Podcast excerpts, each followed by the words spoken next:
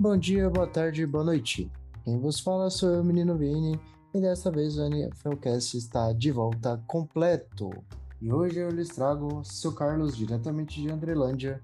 Bom dia, boa tarde, boa noite, ouvinte. Gostaria aqui de rebater as acusações falsas e infundadas do meu colega de podcast, o Macedo, esse pilantra, canalha. Mas apresente este canalha aí, menino Vini. Ah, já falou o nome do imundo, do, do dito cujo, nosso queridíssimo Macedo, brincadeiras à parte, diretamente de Floripa, né? Olá, boa tarde, boa noite a todos. É, obrigado pelos elogios, Carlos. é, e, alegria segunda-feira, depois de vitória do Broncos, vitória do Lula, isso aí, só alegria. Mas esquece o Broncos, cara. Esquece o Broncos. É Esqueço isso. não, o Gator já me dá dor de cabeça. Também esquece esse outro time aí, ninguém liga. Bem, mas enfim. É... Dessa vez a gente vai fazer algo diferente, né? Como a gente está tentando fazer, né? Para não se prender essencialmente nos acontecimentos da semana e o que a gente espera para a próxima semana de NFL. Dessa vez a gente vai assim. Desculpem as palavras, mas a gente vai botar a merda no ventilador. O silêncio das pessoas sobre o 5-0 de Tua Tango Vailoa é ensurdecedor. Sim, as cinco partidas em que Tua foi titular, o Dolphins venceu. Titular e não saiu morto da partida, né? É, vale lembrar. Que Porque começou e terminou ele, a partida. É, o jogo que ele perdeu foi aquele jogo da lesão contra o Bengals, se não me engano, né? Que ele saiu de campo com Isso. aquela concussão mais grave depois de ter jogado lá no domingo com o Bills e voltando misteriosamente depois de sinais claros de, de, uma, de uma lesão também de concussão. Mas assim, é, muitos vão dizer, ah, foi suado contra Detroit tudo. Mas, pô, Detroit fez até o invicto Eagles suar sangue para ganhar deles. Então, não tem que desmerecer não.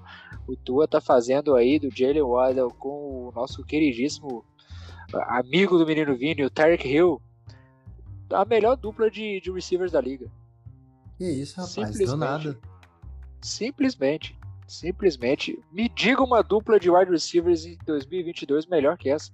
Não, não tem os caras de produção, tape. Os caras explodem em profundidade, ganham jasas após a recepção. E, tipo, os dois são meio que clone um do outro no estilo de jogo e tudo mais.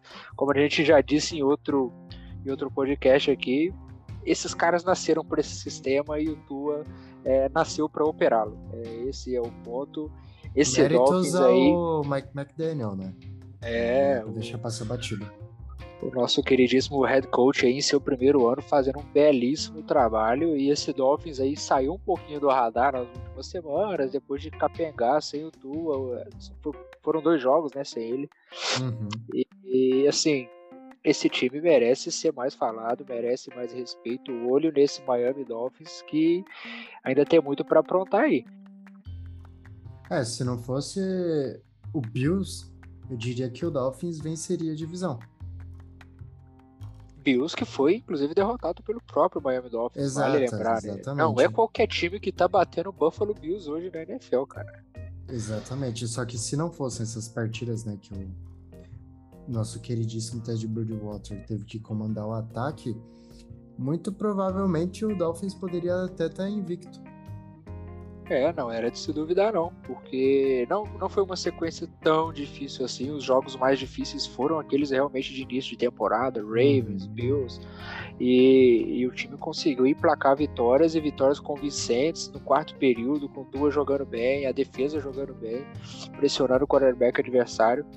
É, esse Dolphins que, assim, além de ser muito bom e o Tua está jogando muito nesse sistema do.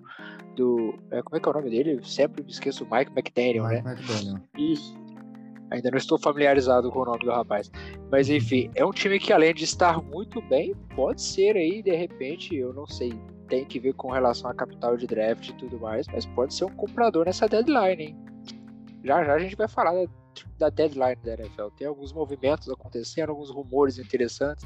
Mas aí, Macedo, o que você tem a dizer do nosso queridíssimo QB canhoto a lenda, você que foi um entusiasta de Tim Tebow. É, além de ser entusiasta, eu também jogava com QB canhoto, então eu conheci um pouco como é que é jogar assim.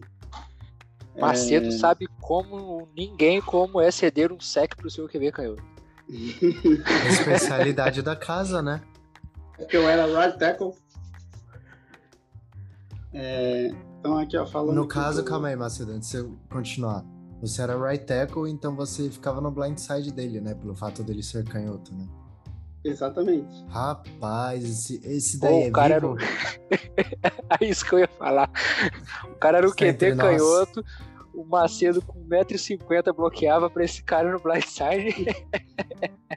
Não, pior de tudo, o cara rompeu os ligamentos do joelho ah, tá do explicado. outro lado. Do outro lado. Não, ainda não foi comigo, ainda tomei um susto quando eu vi ele no chão, pô, protegi, protegendo o cara e ele tá caído no chão do outro lado. Cara, isso é assustador. Tipo, de não ter sido do seu lado, mas enfim. pois é, eu concordo. Voltemos ao Tua. Falando do Tua, eu vi alguns jogos dele, né? Gostei bastante. É, vi uma evolução comparada com os outros anos, mas eu achei um pequeno probleminha nele. É, o wide receiver dele ele não consegue acompanhar a velocidade do wide receiver, então ele solta muita bola. É... Você diz ele faz muito underthrow?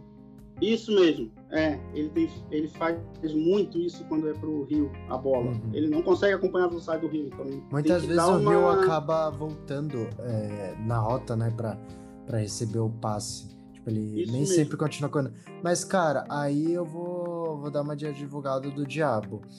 É... O Rio fazia isso até pro Mahomes, cara. Tipo, o Rio, por mais assim que o extra-campo dele seja uma merda, é... ele é um cara único no que ele faz, né? Tipo, ele é. Cara, ele joga de papete, não tem outra coisa a dizer. Então, se até pro Mahomes ele tinha que voltar, cara, o Tua é só mais um na fila do pão. Por mais que ele esteja jogando de uma maneira incrível vou dizer uma coisa, hein? Com, com o Elway, o, o Rio aí teria o dobro de touchdowns que tem na carreira, hein? É, o Elway era sinistro em campo. Era um negócio assim. Eu sei que não tem muito a ver o estilo de jogo, mas a, a, a forma com que ele fazia é, as coisas acontecerem em campo é exatamente o que o Mahomes faz isso. Ele era o Mahomes não... com o corpo do Josh Allen, basicamente. Se você quer entender que, o que era John Elway. Com, não, um misto de Josh Allen com Big Ben, porque o Elway nunca foi fino, não. Sim, sim, mas eu digo assim, questão era... do físico, que o, o não, Allen é muito entendi, maior que o Mahomes. físico. Sim. É, ainda era um mais detalhe, ou menos isso. Ainda tem uma coisa daquela época antigamente, né? Os QBs às vezes davam um dropback 20 jardas pra trás. É. Pô, é surreal. Então tinha que ter braço então, mesmo.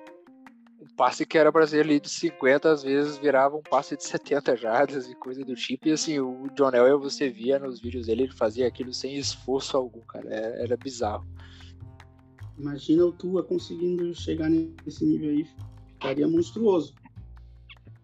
Cara, é, mas não vamos nos empolgar muito. A força no braço nunca foi um, um dos atributos do, do, queridíssimo Tua. Mas falando do, do Tua, é, por mais que assim, né, não seja o principal atributo dele, cara, o Tua, ele tá fazendo uns passes assim que parece fácil, sabe, pro, pro recebedor pegar. Tá com um touch legal, sabe? O passe ele faz aquele arco, né, que ele vai subindo, Sim. chega na metade da trajetória, ele começa a, tipo, descer, né, altitude indo para frente. Não é que o passe cai, não é um um, Exato. um pato morto. E tá, tá legal de ver. Tipo, é bonito de ver o ataque dos Alphas. Só é meio esquisito você ver o Tua de costas para você, né? Porque como ele é canhoto, ele sempre vai parecer que tem alguma coisa errada ali, mas. É, a gente é se acostuma a ver o QB de frente pra gente na TV, né? Exatamente. Mas, cara, é, é o. Pra mim, é, talvez vocês tenham outra opinião, é o ataque mais divertido de se assistir hoje na NFL. Sem sombra de Olha, dúvidas. É um dos mais. É, tem o do, Cara, tem o do, é... do, Eagles também. O do Eagles é tem, muito Tem aquelas explosões, aquelas bombas no fundo do campo, quando o Tua tem esses passes certos pro Rio e pro Edel, tem esses passes aí para ganho de toneladas de jardas após a recepção. É muito criativo o playbook do, do McDaniel. Eu, eu gosto demais. Assim, o do Eagles, eu acho que vai mais ali para uma filosofia é, Kyle Shanahan e essas outras escolas. Embora seja parecida, embora o Mike McDaniel venha para da mesma árvore, mas eu acho que tem muito mais desses desses passes end rounds, esses passes para ganho após a recepção do que do que tem no ataque de, de Filadélfia. Mas assim, a, a, química que tá criando o AJ Brown com o Jalen Hurts é um negócio absurdo, absurdo. Gostaria de dizer que eu avisei. Menino Vini sempre bancou Hurts. Eu não acreditei. Falo aqui, não tenho não, medo. É, ninguém acreditou, ninguém tinha muita fé. Só que tudo bem, eu não acreditei. Quem fala, quem fala é que acreditava que o, que o Hurts ia estar tá jogando o que está jogando hoje, tirando o menino Vini no Brasil, tá, tá mentindo. assim, nem eu acreditava que ele ia estar tá tão bem assim, mas acreditava que ele tinha potencial para ser um excelente titular, né? Só que, meu Deus, ele tá tá ainda melhor. Só que assim, tudo bem, ele tem um baita backfield atrás dele, uma OL consistente, ele tem o Brown recebendo passe, ele tem o Devonta Smith recebendo passe, tem o Goddard de Tyrande. É aquilo que a gente comentou no, no começo do ano. O ataque do Eagles tem muitas armas. É, se defender contra o Eagles é um lençol curto. Você se cobre em cima e os pés ficam de fora. Você cobre os pés, teu tronco fica de fora. Não tem jeito. E é o que tá Exatamente. sendo. Você apanha Exatamente. de lá, você apanha de cá. Assim. E ainda tem aquela que a defesa é no que faz, muito agressiva, rouba a bola, a secundária talvez aí a melhor da liga hoje. Então, assim, os dois lados ajudando bastante, a OL ficando saudável, diferente do que aconteceu no último ano. É, é, tá sendo uma tempestade perfeita, essa que é a verdade, lá em Filadélfia. É, a gente tá, tá falando do Hurts, né? Então, o Hurts, né, ele foi uma escolha de segunda rodada em 2020. Mas que tal agora, em vez da gente falar dele, a gente falar um pouco dos quarterbacks draftados na, na classe seguinte, em 2021? Que esses sim estão tendo mal. estão passando por maus bocados, né? Classe de 2021. E, e eu vou, vou começar essa. Vocês sabem o porquê. Se bate muito no Justin Fields nas redes sociais, mas a gente não tá vendo absolutamente nada de Trevor Lawrence e Zach Wilson também. Ah, Zach a gente Wilson, tá vendo assim, coisa pavorosa. É, um show de horror. Um show de horror. A gente passou muito pano pro, pro Lawrence no ano passado por conta de todo o problema com, com o head coach, inclusive que saiu durante a temporada, uma das uhum. coisas mais incomuns de se acontecer na NFL. Mas assim, não evoluiu tanto de lá para cá assim o Trevor Lawrence não, até começou empolgando um pouquinho nas primeiras duas, três semanas, mas de lá para cá tem sido ladeira abaixo, decisões pavorosas como a interceptação ontem pro, pro Justin Simmons, aquilo ali, pô, é um passe que você não dá nunca na NFL, cara. Nunca. Você, mesmo sendo um quarterback segundo anista, cometer um erro daquele, força a bola para fora, ganha o field goal, o jogo tá apertado, você vai forçar ali um passe completamente equivocado. E o, e o nosso queridíssimo é, também não tá indo muito, muito diferente, não. Decisões terríveis. Tá certo, ele tem um pouco menos de suporte que o nosso, que nosso amigo Trevor Lawrence, mas não tá sendo nem um pouco empolgante o que ele tá fazendo em, em Nova York, o Zach Wilson jogos terríveis, interceptações mais burras ainda. E hoje, na semana 8, o Justin Fields, inclusive, é o melhor QB entre os três. É, não. não era. Assim, não era só entre esses três. Mas eu digo que é o melhor QB dessa classe. É o Mills, até então. É. Não Isso sei eu se acho eu que é inegável. É inegável. O Mills caiu bastante também, cara. Caiu bastante, mas ainda continua sendo melhor que os outros. pra você ver como Mas, tá triste a situação. No futuro nós vamos estar tá falando aqui que Caio Trask é o grande destaque da classe. Ô, Macedo, vou, vou, vou mutar você. O Macedo não tá fazendo de, é, é, jus ao direito à fala, mas enfim, pode, pode continuar. Assim, a gente vive um tempos obscuros na posição de quarterback vindo do college, menino Vini. Porque pare para pensar, as últimas duas classes mais hypadas aí. É, tem a classe do Burrow aí, do, do Herbert se pagando, tua no momento. Porém, é, assim, a gente tem uma classe. Lance, jogou pouco, mas é. quando jogou foi mal. A gente teve uma classe super hypada lá também com Darnold, Mayfield, Josh, Josh Rosen e, e Cia. E também foi uma classe que afundou por completo. Assim, acho que os QBs estão cada vez menos previsíveis vindo do college. Acho que o que eles jogam lá tá sendo difícil de se traduzir na NFL. Acho que no, nos últimos anos, assim, posso te falar que a, com tranquilidade que a melhor classe foi a de 2020, que teve o Burrow, o Herbert, o Tua e o Hurts. É, com certeza com certeza. E assim, Porque muita gente em tinha. Em 2019, ó, teve o Kyler Murray, que, assim, tem seus excelentes momentos, mas tem uns momentos ali que te deixa duvidar. Tivemos ah, cara, Drew assim, deixa, eu, deixa eu até sair em defesa do, do Murray rapidinho aqui. Hum, uhum. O Murray o Murray não, não tem muita culpa no cartório, assim. Eu acho que tem muito mais culpa do Cliff Kingsbury aí do que não. dele nesse, nesse, período, esses jogos ruins dele. Tá certo, tem decisões que são dele. Mas acho que ele não pode nem ser considerado como um QB ruim. Acho que ele tá acima da média da NFL ali. É fácil um top. Não, mas de fato eu, eu concordo contigo. Só que assim, para uma escolha de número um, ele ainda não. Sabe, ele tem esses momentos em que realmente você fala, puta, ele é o cara de Arizona. Tem outras que você fala, caramba, será que valeu a pena esse contratão que a Arizona deu para ele? Mas assim, ó, seguindo ali em 2019, a gente teve Drew Locke, Drew Locke, Drew Locke, né? O Haskins, que quando jogou foi mal e não tava bem da cabeça, preferiu ir pra jogar a carreira pro, pra merda e também sofreu um acidente, faleceu, né? Temos o Daniel Jones, Daniel Jones é um posto de vacilo e os demais acho que não, não vale nem a pena citar, né? Então. É, é, é Pô, a gente tá esquecendo né? do Josh Allen, né? Aquela classe lá. Mas, Josh assim, Allen é, é da classe de 2018. Isso. Que foi Mayfield, Darnold, Allen, Rosen, Jackson, Mason Rudolph assim, e Lauleta. A exemplo 18, do que acontece. Da 18, exemplo do que acontece com o, o Jackson e o Allen. De resto, Exato. salvou um. Que são as escolhas mais baixas dentre eles, né? Curiosamente. Bizarro. Tirando os, assim, tirando os que foram de outros rounds, né? Sim, e, e assim, o que eu ia falar é que o Josh Allen, para mim, é um jogador que é muito mérito do staff. Era um diamante bruto, caiu nas mãos de um staff incrível com o McDermott e, e o Dabu que tava por lá. E agora, inclusive, tá fazendo aí o, o Daniel Jones parecer um QB minimamente decente. Uhum.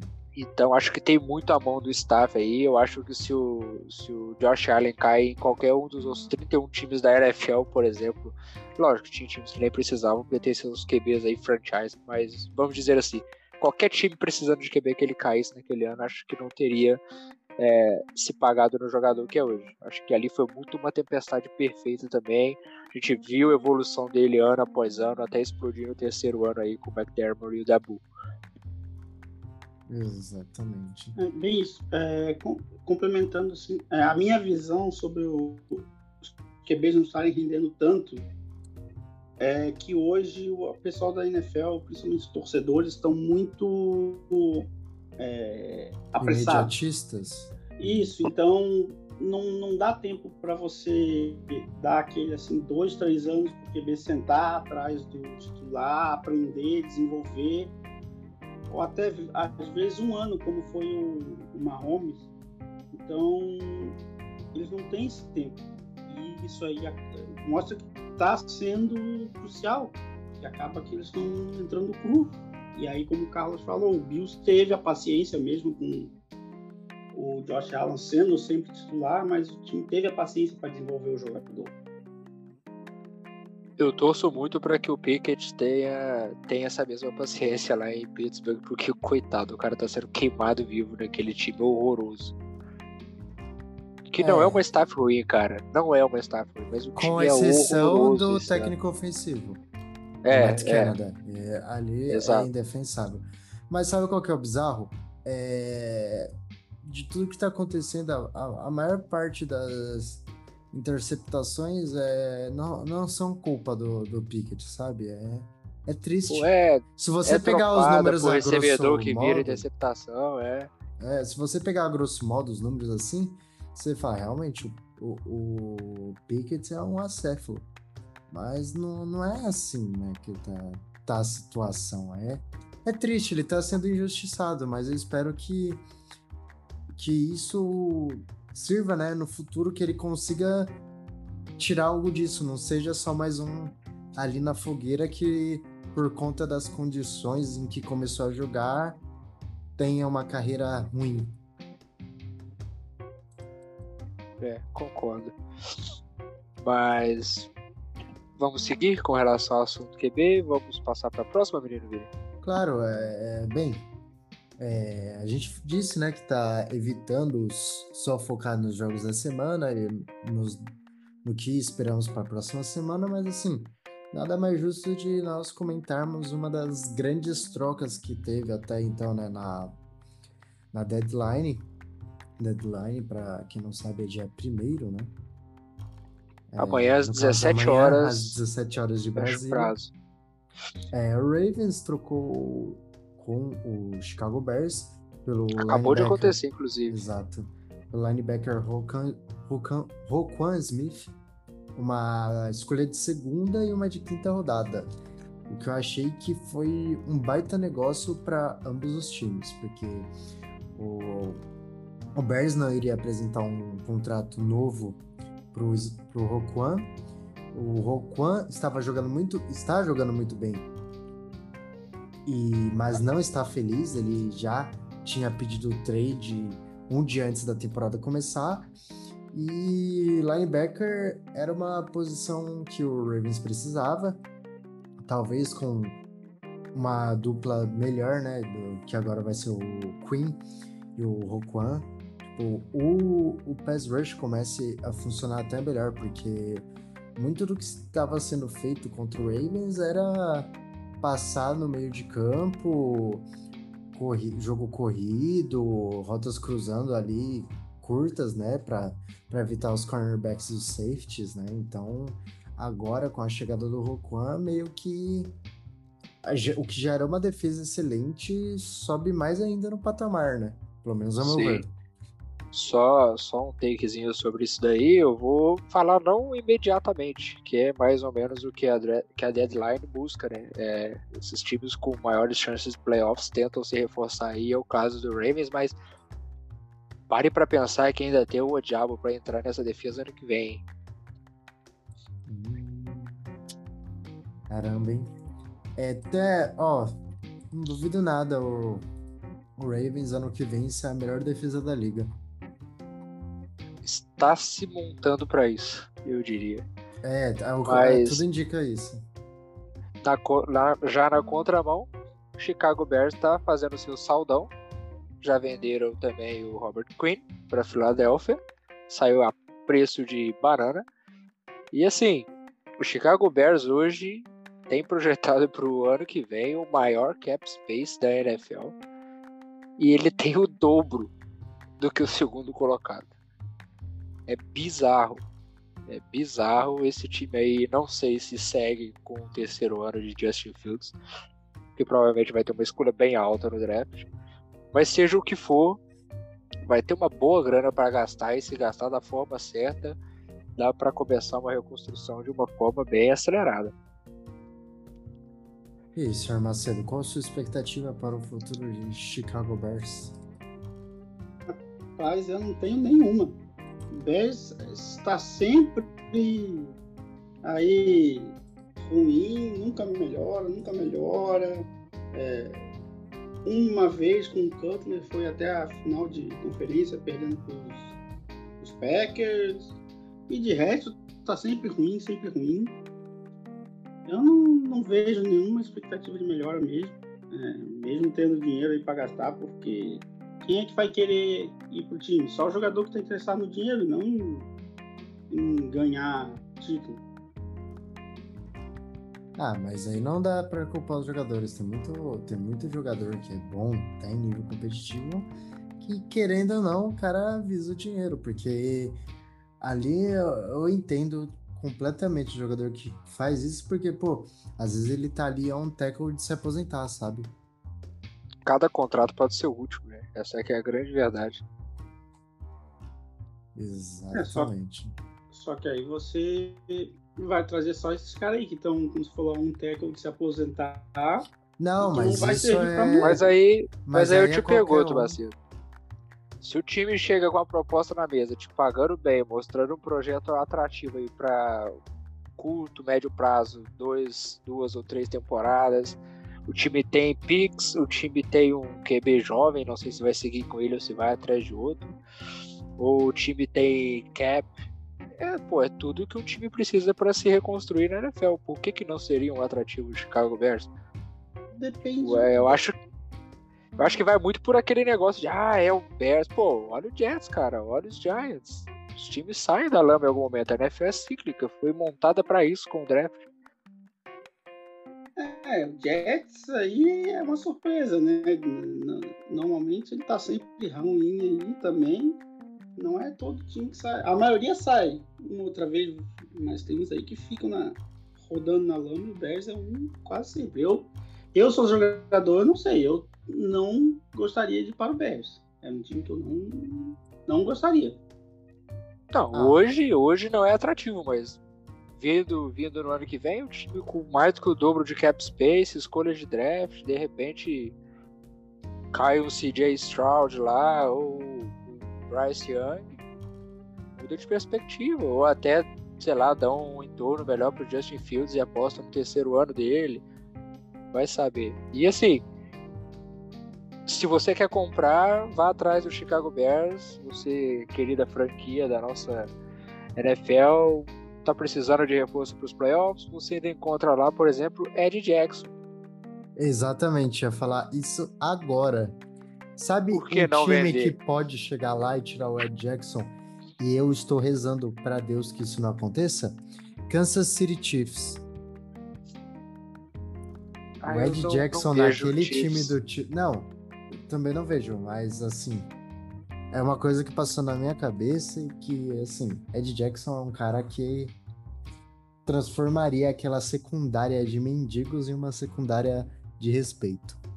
Tem tudo para ser trocado, porque assim, o Kyler Gordon, escolha de segunda, né? Segunda rodada. Nossa, tem tá jogado tá muito demais. bem, tem performado. Meu menino, eu falei que era o meu terceiro você avisou, dessa classe. Você avisou. Eu avisei que ele era muito bom. Essa ninguém pode falar que eu não falei, porque eu acertei essa daí. Mas enfim, é, tem tudo para ser trocado. É um cara também com um contrato considerável. E a gente tá vendo os Bears indo nessa linha. Foi com, com com o Rocco Smith, foi assim com o menino lá que foi pra. O menino não, o vovô lá que foi pra Filadélfia, fugiu o nome dele agora. Robert Green, né? Ah, Robert perdão. Green. Então, é, tem tudo para ser trocado aí também. Deve acontecer nas próximas horas. Ou não, vamos ver. Mas se você está comprando, precisa de corner, vá a Chicago. Não, você está comprando e precisa de qualquer coisa, Vá até Chicago, talvez tenha alguma. Algum, qualquer coisa, né? Algum um jogador. Talvez ele esteja lá em Chicago esperando ser resgatado. Meu fantasy é. agradeceria se o Darnell Mooney fosse trocado, mas não vai acontecer. wide, wide receiver não dá pra dizer que vale a pena pegar algum. O mundo não, wide receiver eu acho que é hoje a posição mais fácil você repor na NFL, assim como o running back, cara. Tá tendo muito, muita classe boa, muito jogador jovem bom. Então acho que não vale a pena você gastar com, com essa posição, não. É isso. Bem, é... voltando ali sobre as trocas, né? É, mas quando a gente estava comentando sobre uma troca assim que está muito sendo é, especulada, é sobre a do Bradley Chubb. É, eu acredito que o preço dele é algo entre uma segunda e terceira rodada por motivos de Zé Meningite e que a produção dele não é nada além de boa e ele não tem mais contrato. Muito se diz que o Broncos está pedindo uma escolha de primeira rodada. Se vier uma de segunda, eu já estou extremamente feliz. Uma de terceira, para mim é melhor do que nada, porque é um cara que não fica em Denver pro ano que vem. É, e o seu Carlos levantou uma hipótese muito interessante de um destino. Por favor. Só corrigindo, Vini, rapidinho. Uhum. É, na verdade, os Broncos não estão pedindo uma primeira rodada. É especulado, perdão. Não, o reportado, na verdade, foi que os Broncos tinham uma proposta envolvendo a primeira rodada. Isso daí saiu antes do jogo de, de ontem, se eu não me engano, né? Do jogo de Londres, ou foi, na, ou foi no sábado à noite, algo. Eu não me lembro o timing certo da, da notícia, mas foi isso daí. É, eu, eu acredito, assim, penso meio que como você. Por segunda rodada pode deixar aí tranquilo. Terceira rodada é mais alguma coisa também porque é um cara que não tem um contrato pro ano que vem, os Broncos não ativaram o quinto ano, ele vai ser um free agent e ele seria muito burro se não testasse o mercado antes de tentar aí uma renovação com os Broncos. O que acredito eu que nenhum torcedor do Denver Broncos, além daqueles mais românticos, quer. Porque o time se preparou para seguir em frente com o Chubb, trouxe o Nick Bonito na segunda rodada do draft, moveu o Browning pro Edge e tá jogando muito o Gregory, embora tenha seus problemas de lesão, o que jogou até agora na temporada e que esteve em campo foi muito bem também. Eu acho que o time está pronto para seguir em frente com o Chubb. Porém, assim, a gente vê poucos cenários para isso acontecer. Eu levantei uma hipótese aí que entre a gente, né, eu vou trazer para o ouvinte. Pode ser meio maluca, o recorde da equipe não, não é muito inspirador, mas por que não Arizona Cardinals? Vamos aos motivos. Cliff Kingsbury tá ali pressionado. Muito dificilmente, se não mostrar algum resultado completamente fora da curva daqui para frente, vai ser demitido no final da temporada. Então ele pode tentar aí pedir esse move de forma desesperadora. Segundo, o time tem cap para fazer a extensão que qualquer equipe vai fazer de forma automática que troca, assim que trocar com o Chubb, ou pelo menos vai ter que fazer no próximo ano.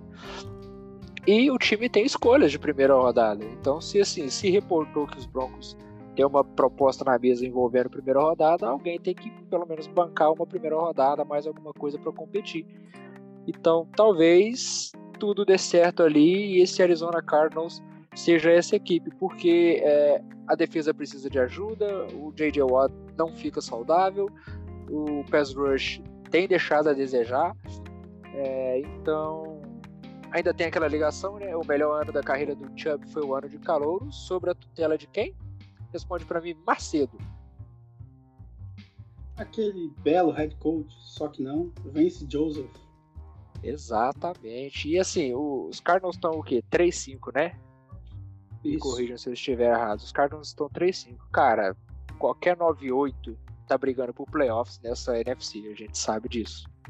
Tá várzea total essa NFC. Então, por que não o Bradley Chubb em Arizona? Pode soar um pouco maluco no momento pelo recorde da equipe, mas acho que todos os outros fatores batem. E é aquela grande questão que a gente falou, né? É, não se vaza as coisas com o Paton lá em Denver, né? E assim, a partir do momento que se reportou que os Jets estavam interessados e Miami era uma outra equipe, pô, basicamente descarta essas duas equipes. Eles não estão no par muito dificilmente alguma coisa tem vazado lá em Denver desde que o Patton assumiu como GM. Exatamente. É, e por mais que eu, quando o Wilson chegou, é, foi assim, veio muita pressão da mídia, né? Por causa de um nome como Russell Wilson, mas ainda assim as coisas continuam não vazando, né? Então não dá para saber muito o que esperar do que o Broncos vai aprontar muito foi especulado em trocar Jerry Judy, KJ Hamler, Bradley Chubb, mas até então nada, nada concreto, né? É, inclusive, só, só rapidamente, Macedo, antes de você pontuar, ao que parece o Chubb e o Hamler estão fora de negócio, né? As palavras foram que não vão sair a não ser que seja pelo preço certo. O preço certo para quem está vendendo não é o preço certo para quem está comprando, então não vão sair normalmente. É, espero mesmo que eles fiquem, até porque a gente conseguiu bons contratos aí com nossos wide receivers é, é, e cada vez está sendo uma barganha maior os contratos. Então, que pelo menos fique, porque senão depois vai ser pior para tentar repor e só no draft. E a gente já não tem pique. É, e falando sobre a NFC que você falou, qualquer um aí pode ir. Olhando aqui, o não sei quem tá pegando a última seed. É, vão mas a briga aqui pela oitava posição está entre Washington e 49ers. Para você ver então como está a base. O Washington está provavelmente nos playoffs hoje.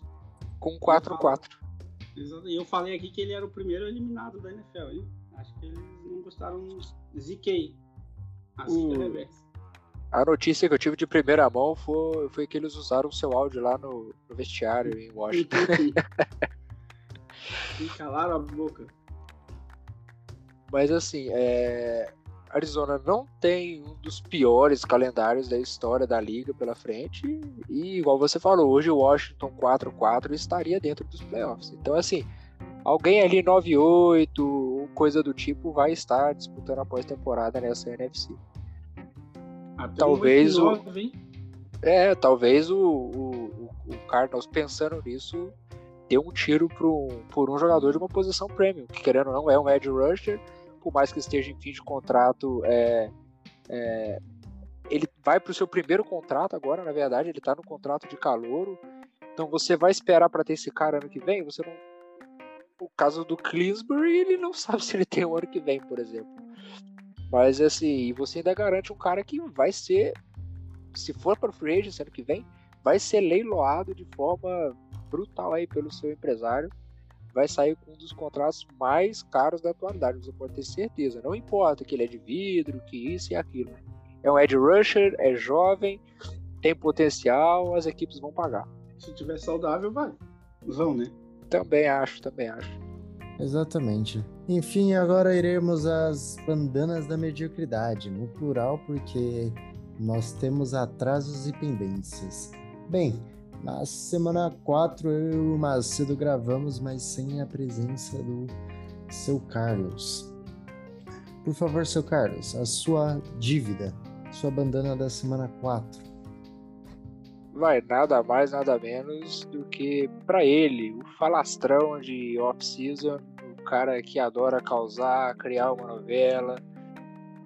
Aaron Rodgers por seu desempenho pífio e patético, quase perdendo para Bailey Zapp.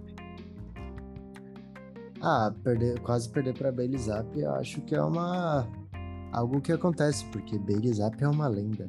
Inclusive é o melhor quarterback do elenco do Patriots. Enfim, é, com a sua pendência quitada, é, vamos à semana 5 todos nós. Eu irei puxar. É, semana 5, o Sr. Russell Wilson. Parabéns por suas 274 jardas passadas, nenhum touchdown e duas interceptações extremamente bizarras, perdendo para o Colts no overtime por 12 a 9. Tô contigo nessa. Uma das coisas que mais me fizeram raiva na vida foi ver a atuação de Russell Wilson nessa partida. E assim, não falo com exagero não. Foi verdade. Infelizmente. Senhor Macedo. Rapaz, essa, essa semana 5 aí foi difícil. Bastante gente mereceu, hein? Aqui, ó, vou dar umas menções honrosas. Ah, ah, cadê o nome? Ah, fugiu o nome de um, um, jogador do Bills aqui, me fugiu o nome que eu ia dar mensagem honrosa. É, o, o árbitro da partida dos Bocanias lá, que definiu a vitória para os Buccaneers, que o Brady tomou um sec perfeito e ele deu o roughing the passer. Aquilo foi também. bizarro.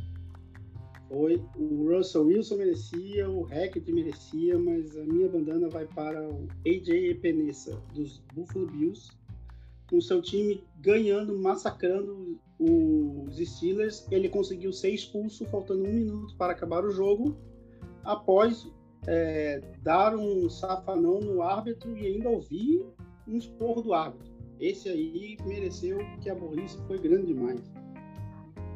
Macedo clubista. Macedo com clubista com os compatriotas zebras, é, para variar, tem defendido com unhas e dentes as, as canalices dessa, dessa temporada. Semana. Dessa semana já sei para quem que vai a bandana da semana 8, mas enfim. Um minuto para acabar o jogo, rapaz. Teu time massacrando, você vai ser expulso por briga que não foi nem você que começou e por dar safanão no árbitro. Olha só, né? É. Enfim, seguindo aqui, semana 6. É, meu voto vai para Jimmy Garoppolo, porque além de ter passado para dois touchdowns e duas interceptações, ele teve a proeza de perder para Falcons. É isso. Nada mais, nada menos. Eu vou com Aaron Rodgers de novo. Tá, Mais um desempenho patético do, do nosso queridíssimo falação causador de, de off-season. eu é. vou para. Desculpa. Eu vou para o Robbie Anderson. É, pô, ele conseguiu ser expulso da partida pelo próprio head coach interino do time. Esse merece. Na verdade, essa, essa, essa situação foi até pior, Macedo. Se eu não me engano, inclusive até os atletas quiseram que ele saísse do jogo naquele momento. Ele foi, eu vi o report que ele foi expulso pelos próprios jogadores, inclusive. Então, olha só, até foi trocado depois. Torta de climão total. Zero chance de ele ficar no time depois dessa. Seguindo aqui então a semana 7, a semana passada, né? Bem, a semana 7 eu me sinto obrigado a entregar a bandana da mediocridade para a instituição Tampa Bay Buccaneers, que perdeu de 21 a 3 do Carolina Panthers, que é nada mais nada menos do que um dos piores times da temporada. Só para vocês terem a noção do quão esquisito tá o Buccaneers nessa temporada. Pois é, pensamos parecido nessa, menino Vini. A minha bandana da mediocridade nesse jogo vai para ele, um ciborgue de 45 anos que segue jogando, deixando a patroa de lado, ex-patroa de lado em casa com as crianças, para perder pro Panthers, marcando três pontos. Tom Brady, essa é para você. Vem pro hall da bandana. Macedo fica feliz com essa. Eu tô contigo, Carlos. Vai pro Tom Brady mesmo. Cara, patético naquela semana, o time horrível dos é, Panthers demitiram o técnico, trocaram o Robbie Anderson, trocaram o Christian McCaffrey e ainda colocaram o quarto ou quinto QB em campo, o cara que veio da USFL. Então, Tom Brady fazer três pontos numa partida dessa, quer dizer, o kicker, né? Fazer ponto, porque ele não fez nada, ele merece. Pior atuação que eu já vi assim, dos últimos tempos. Caramba, dureza. Bem, a semana 8, né? A atual semana da NFL ainda não, não encerrou, né? Ainda faltou Monday Night de Browns e Bengals, mas eu vi algo muito bizarro, acredito que os senhores também viram, então a minha bandana, novamente mais uma semana, vai para uma outra instituição futebolística. Las Vegas Raiders, vocês perderam de 24 a 0 para o Saints com Andy Dalton de quarterback titular. 24 a 0. Pô, justo, hein? Justo, essa é justiça. 4 a 0. É, você tem Devante Adams, você tem Hunter Renfro, você tem o Josh Jacobs em grande fase, você tem o Derek Carr jogando bem, e você faz três pontos, não, você sofre uma derrota de zero. Não, sabe o que, que foi três? Foram as jardas que o Devante Adams teve no jogo. Teve no jogo. É, é esse o número que eu tava na cabeça, por isso que eu puxei o três aqui. Mas menção honrosa feita, eu não vou com o menino Vini nessa, não. Eu vou para a pífia, patética, horrorosa, horrenda, todos os adjetivos. Não sei se dá para chamar de adjetivos sendo ruins, né? que couberem aqui para Zach Wilson. Que coisa bizarra você fez neste último domingo. É só assim que eu consigo descrever. É, se você não viu o jogo do Zach Wilson no último domingo, dá uma olhada lá e me chama no Twitter pra gente falar disso aí, porque entretenimento puro. Eu vou na do Vini aí, porém não vou dar pro time, vou dar para aquele head coach maravilhoso que eu tava louco para dar umas bandanas para ele, Josh McDaniels. Patético perder de zero para esse time ruim dos Saints. E Daí arrancou, viu? E ainda vou falar uma coisa, tem, tinha duas menções honrosas que eu esqueci antes para essa semana. Primeiro, o Trevor Lawrence, aquela patética interceptação dele, aquele jogo horrível, só que a interceptação merece ser destacada, você já falou aqui, Carlos, mais cedo. E a outra para mim, para mim mesmo, porque esse safado aqui marcando vocês dois em sorteio de livro durante a gravação, acho que merece uma, uma menção honrosa também pela distração.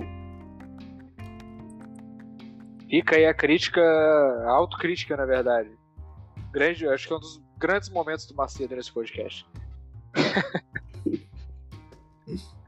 Caramba, coisa rara, hein?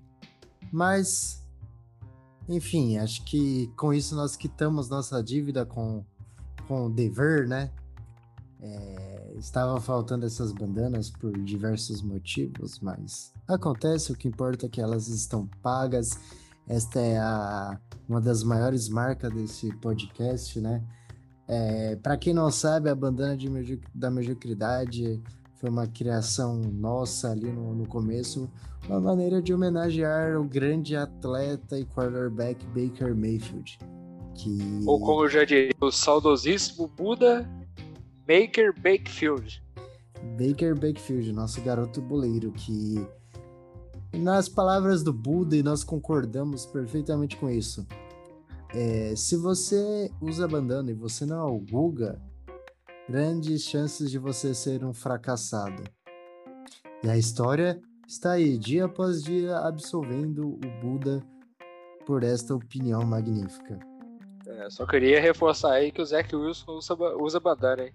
O Buda acertou mais uma vez. nunca erra, nunca erra.